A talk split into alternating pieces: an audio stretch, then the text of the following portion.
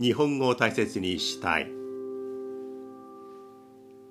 第296回。ようこそいらっしゃいませ。思いつくまま気ままに喋っていきます。少しゆっくりめに喋ろうと思います。できるだけ日本語を大切にしながら喋っていきたい。そう考えています。私は自由気ままに喋っていく。皆さんは何かをしながらゆったりと聞いてください。今何してますか？食事を作っている準備をしているんだ。ああ下ごしらえからかなり気合い入ってますね。カレーですか？いいですね。食事中だ食べている。あそうですか。あそれはキャベツの千切りに今日はスーパーで買ってきたフライなんだ揚げ物なんだたまにはこういうのもいいじゃないか。いいですよ。いいですよね。ハムカツ。あ食べたいですね。懐かしい。食事が終わって片付けているところなんだよ。あそうですか。美味しかったですか、うん、最高だったよ。妻の手料理は美味しいな。今日は妻お手製の何とも言えないようなこうねいろんなものをこう煮込んであるこんにゃくとか、えー、厚揚げとかそういったものが入っている。であと鶏肉が入っている美味しいものだったんだよ。奥さんの前でそれを言えるんですね。素晴らしいですね。で片付けは旦那さん。今拍手しました。素晴らしいと思います。はい。何かをしながらゆったりと聞いてください。昨日は相当に冷え込みました。少し前の関東地方は気温が25度を超えたりしてこれ25度を超えれば夏日ですよね。もううわまるで夏だ T シャツ短パン B さんだっていう世界でした、まあ、実際はそういう服装はしないんですけれどもそういう気温がありました。それが昨日はまたこの時期らしいというよりはさらに気温が下がった感じでうわーもう震えるような寒さになりました。で私が住んでいるのは関東地方の南の方なんですが久しぶりに冷え込んだなとなりました。マフラーは必要。当然手袋もしたい。でぐっと冷え込んだ昨日でした。今日はまた暖かい日に戻りますね、えー、そういう中先週あるところに行ってきました。桜を見てきました。河津桜を見てきました。もともとはこの河津桜という名前がついた由来になっているあの伊豆半島の河津町に行って桜を見たいなとは思っていました。ニュースなどでも人出は多いけれども今桜の盛りですよ。こんな出店もあるし川沿いに綺麗な河津桜が咲き誇っています。そういうニュースがありました。見たいなと思っていたんでで、えー、朝もう前の日から準備をしていればよかったんですけども思い立ったように、えー、スマホで検索をしてみたら我が家からはその河津町の河津桜を見るためには電車を乗り継いだりして3時間半ぐらいかかっちゃうんですね。3時間半か。往復で7時間か。踊り子とか新幹線とかをうまく使えばもうちょっと短くなりそうなんですがなんだかんだ往復7時間かかってしまう。電車の中ではビールを飲んででつまみも買い込んであのゆったりできる方なんですが7時間ビールを飲み続けるのもきついなと思いました。飲み続けなければいいんですけれどもねあのいろいろ考えてこれはきついのでなんか、えー、どうしようかないい他の場所はないかなと思ったらちょっとニュースで見たことがあったんですがもうちょっと手前のところ東海道線の神津という駅があります。国の国大阪府の府そして山水の津と書いて神津という駅があります。そこから御殿場線に乗り換えていくつか行くと松田という駅がある。その松田の駅のそばにこの河津の桜を楽しめる公園があるっていうのを見たことがあったのでよしそれにしようと思って検索をしたら我が家からなんだかんだ2時間弱で着くということが分かって方針変更。よし御殿場線に乗って河津桜を見に行こうというふうに変えました。で、えー、これはあの電車の乗り継ぎもよくうまくいきました。下手をするとえー、御殿場線は本数が少ないのでえ40分に1本とか時間帯によっては1時間に1本程度しかない時間帯もあるんですが、えー、ちょうどいい感じになって、えー、我が家から1時間半ほどでその松田駅に着きました、えー、以前もそこを通った時にああんなところに桜が咲いてるんだなと見た記憶がありました。で、えー、行ってみて駅に降り立って多分あそこがそうだろうなっていうね一角があの山の斜面にありました。一角がこうパレットで一部分だけピンク色に染まっているような感じになっていてね、えー、あそこだろうなと思って、えー、駅前からガイドブックによるとね案内をちょっと読んでみると歩いても行けるとは書いてあるんですけどもこれはきついぞと思ったのでバスに乗りました。結果バス大正解でした。バスを少し待ちましたがもうバスに乗っかったら10分ほどでその河津桜が有名な公園に着きました。桜祭りとしてねかなり人を集めていました。え急なねもう坂をぐるぐるぐるぐるえくねくねくねくねしながら、えー、登っていきました。あまり大型のバスではなかったんですが運転手さんの腕の見せ所だぞというくらい、えー、かなり運転が難しそうな道でした。登っていってその公園の、えー、メインのところに着きました。もうかなり人がいました。ああみんなバスに乗っかってきたんだな。歩いた人はこれは大変だったしいたのかなと思いながらねそこに降り立ちました。周りを眺めると河津桜が見事に咲いていました。あのソメイヨシノ代表的な桜の種類とは違ってピンクの色がかなり濃い。そしてあのソメイヨシノはあ儚い花だな風が吹いたら飛んでしまいそうだな頑張れよというふうに思うようなその桜の風情というか顔つきをしているんですが河津桜の方が結構頑丈ですよね。色も濃いし花びらなどもこうしっかりとついている感じでちょっとやそっとの風じゃ私飛びませんよっていう風に見えます。だから同じ桜とは言ってもかなり、えー、見た目というか感じが違うもんだなと思いました。でも独特のピンク河津桜あいいもんだなと思いました。そこはその公園は斜面になっていて桜を見るためにはだんだんと降りていく降りていきながら桜を見る。で途中に菜の花も咲いていてこれは後から植えたものだとは思うんですが菜の花のイエロー黄色も見事なちょうど盛りでした。その黄色とそれから河津桜のあのピンクこれがねうまくマッチしていてうわー素敵だなーっていうところがありました。どんどん下りながら見ていくんですね。でかなりの斜面である。これ下ったらまた戻んなきゃいけないなという作りになってるんですね。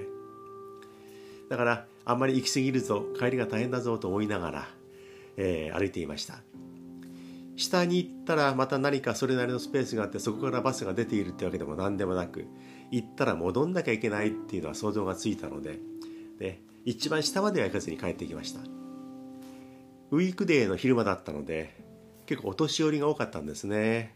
だから杖という人も杖を使っている人もかなりいました。杖をつきながら足元を気にしながら下っていく。でもみんな分かってますよね。私はあのあのまだまだ足腰はなんとかなる方なのでそこそこ元気なのであまり気にはならなかったんですがこれ下っていったらこれ帰り大変だなと思ったので途中で戻りました、ね、同じように考えてる人はかなりいたし私より早めに上に戻っていった人も相当いました。降り切っちゃうとねもうこれはね人の助けが必要なくらいお年寄りなどは苦しいだろうなっていうような作りになっていました。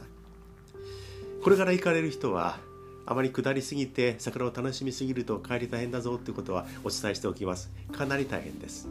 はい。でもね途中の菜の花のイエローそして河津桜のピンク。さらに言うと公園の一番上に行くと富士山がくっきりと見えていました。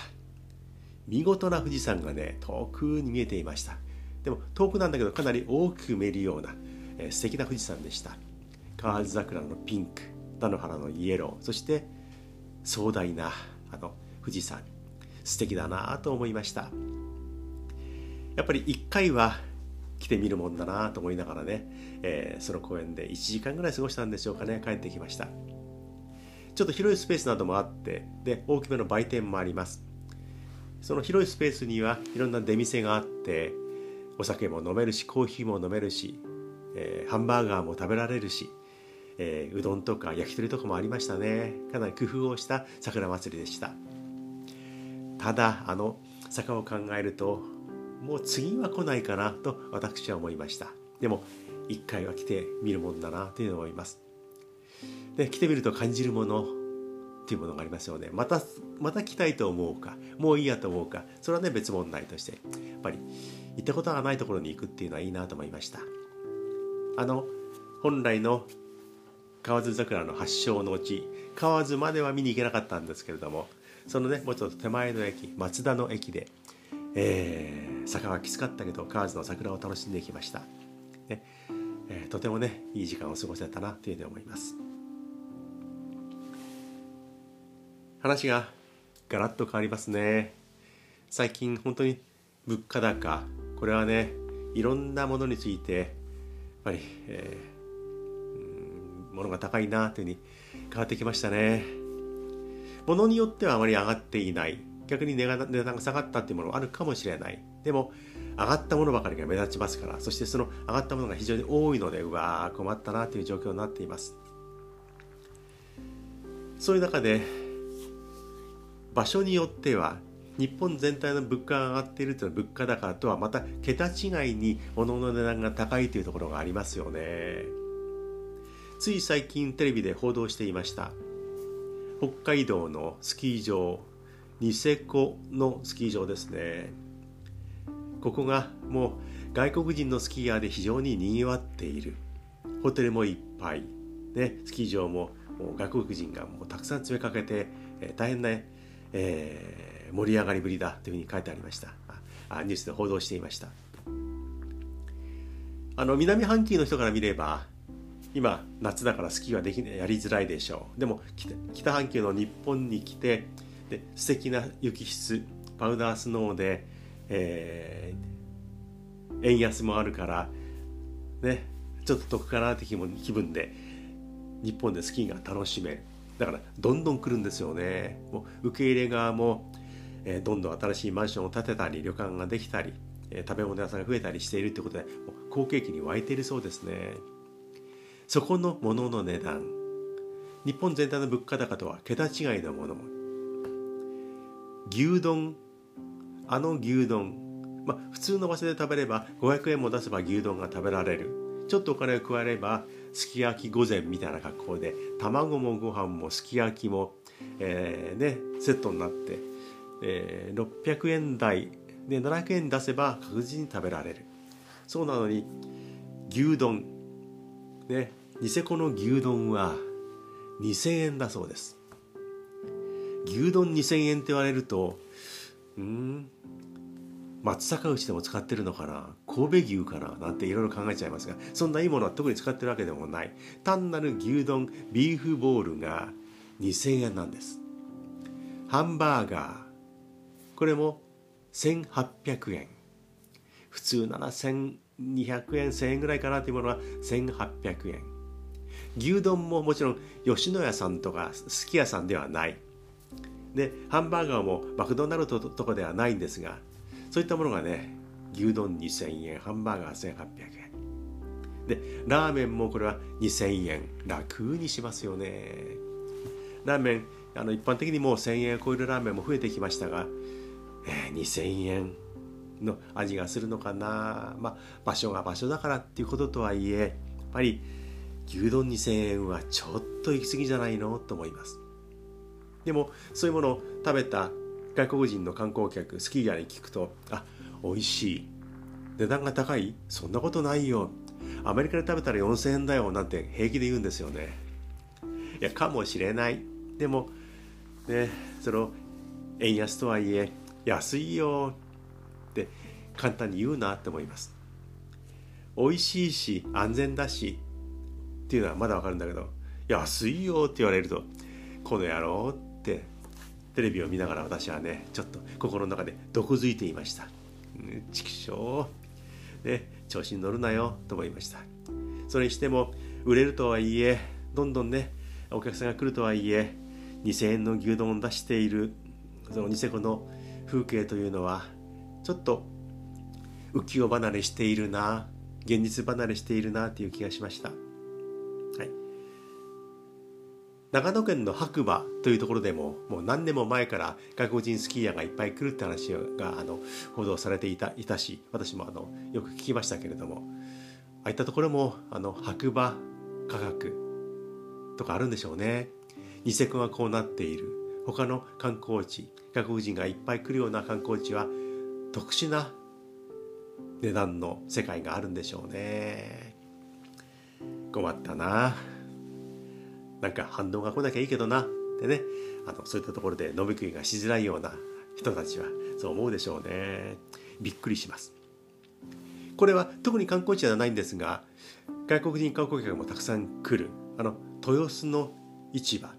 あの魚市場、えー、築地から豊洲に移ってかなり整備されてきた。ものを食べるようなそういった場所もどんどんどんどんと新しい店ができたりお客さんが行っても食べやすい食べ歩きができるようなあ設備が整備されているんだそうですね。その中のある海鮮丼ね豊洲ですから海鮮といえば豊洲の市場があそこにあるわけですからいいネタ新鮮なもの美味しいものね日本全国からいいものが揃ってくる。だからいいものが入った海鮮丼は作れるんでしょう。でも値段1万8000円の海鮮丼があるそうです。でそれが結構人気で列を作っているお客さんがたくさん来るっていうことだそうです。ニュースで見ました。もちろん食べたことはありません。1万8000円の海鮮丼。これはびっくりしましたね。確かにいいネタを使っているのはわかる。きっとそうでしょう。にしても海鮮丼で1万8000円は丼とやりすぎだなというふうに私は思います。2 3 0 0 0円を出せばそれなりの美味しい海鮮丼は食べられる。ね。なのに築地とはいえ1万8000のものを出すのはちょっとやりすぎだなななりすぎだなと思います。それを食べた外国人の観光客が答えていました。いや美味しいよ実に素晴らしい。新鮮でいいものを食べられた。値段が高い。いやそんなことは思わないよ。って中年の眼鏡をかけた外国人が言っていました。もしもしあなたは自分の国でどんな生活をしているんですか、まあ、お金持ちなんでしょうけれどもでも安いよって言うなよ。ってテレビを見ながら思っていました。はい。でまた愚痴めいた感じになってるんですけれどもご勘弁ください。さて最近あれ？っていうことがね立て続けにあったのでお話をします。最近はスマホとかパソコンとかとっても便利になりましたからああの漢字どう書くんだっけ？ああの言葉ってどういう意味だっけ？っていう時にはすぐに調べられます。メールを打つあるいは LINE をする時にもあの自分で打ち込んでいって漢字変換するとねどんな漢字でもバンバン出てきますよね。難しい漢字ちょっと古いなという漢字もどんどん出てきます。でいろいろある変換の候補の中で飛びついてあこの漢字はこんな漢字あったんだっていうんで気軽にねそれを使って送信をするっていう人がね結構いるんですよね。最近立て続けに私に送られてきた。というかあのグループというかね私だけではない人間が見ているんですが私が目にした LINE の文字。あの漢字で言うととても難しいんですが普段使わない字ですけれども「if」の念とか「畏敬の念」っていう時に使う「い」という字なんですね。その字具体的に言うと大隈重信という昔の政治家がいましたが、ね、大隈講堂の大隈ですね。あの左側の辺小里辺を取ってしまったもの。右側の作りの部分あの作りの部分を一時抜き出すとこの字がね「かしこまりました」という字に読めるんだそうです。かしこままでが読みで「まりました」かしこまりました。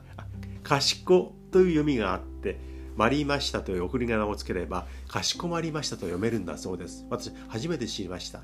調べてあこういう読み方もあるんだなこういう漢字があるんだなというふうに分かったんですがびっくりしました。ねこの字を使う日常ってありえないですよね。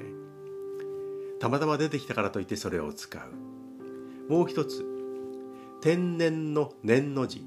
これは自然の禅の字とも言います。あの禅という字。これ自然の禅というふうに今言いますね。でもう一つその字とえ日程の定の字。あるいは音が高い低いの音程の定の字。あの字をね使う。自然の禅の字日程の定の字。これがつながると何と読むか分かりますか？分かんないですよね。私もこの字をね知り合いからの LINE に発見してこれ変換ミスか？よっぽどねボケかまされたのか勘違いかなと思ったんですけど調べてみたらこの字で「さほど」と呼ぶんだそうです。さほど寒くなかったですね。さほどのことにはならなくてよかったです。それほどのことにならなくてよかったっていう時にあさほどではなくてよかったですね。っていう言い方しますけどもあのさほどっていうのは漢字に変えると自然の禅の字と音程の定の字。この二文字でさほどと読めるんだそうです。とはいえ先ほどのかしこまりました。もそう。さほどもそう。変換したら出てきたからとはいえそういう読み方もできるんだなという感じだったとはいえそれを使って誰かに送信をする。メールを送る LINE をするっていうのはこれはね間違いだと思います。そんな感じをね送ったから送られた方はこの人偉いな賢いなとは決して思いません。逆にこれは使っちゃダメだよ。こんな感じ？あその感じもあるのかもしれないけどもこれはねしまっといてよくて使うような感じじゃないよって受け取受け取った方はそう思います。だから変換として間違いではないにしてもそういう感じに飛びつかないようにした方がいいです。少なくとも私はそういうふうにしています。あの好きな作家が何人かいます。そういう作家の小説などを読んでもね難しいええと思うような漢字は一切一切使いません。読みやすい親しまれる文章というのはそういった無理やり使ったようなどっかから持ってきたような古い漢字とか難しい漢字をね全然使わない。できるだけひらがなで相手に伝わるような文章が人気をみんなから人気になって親しまれている文章なんですよね。あんなもんね変換したら出てくるからといって漢字をバンバンバンバン詰め込んでこられたら読む気もしません。ちょっと今極端な例を出しましたがメールでも LINE でもあるからといって出てきたからといってそういうのに飛びつかないようにしましょう。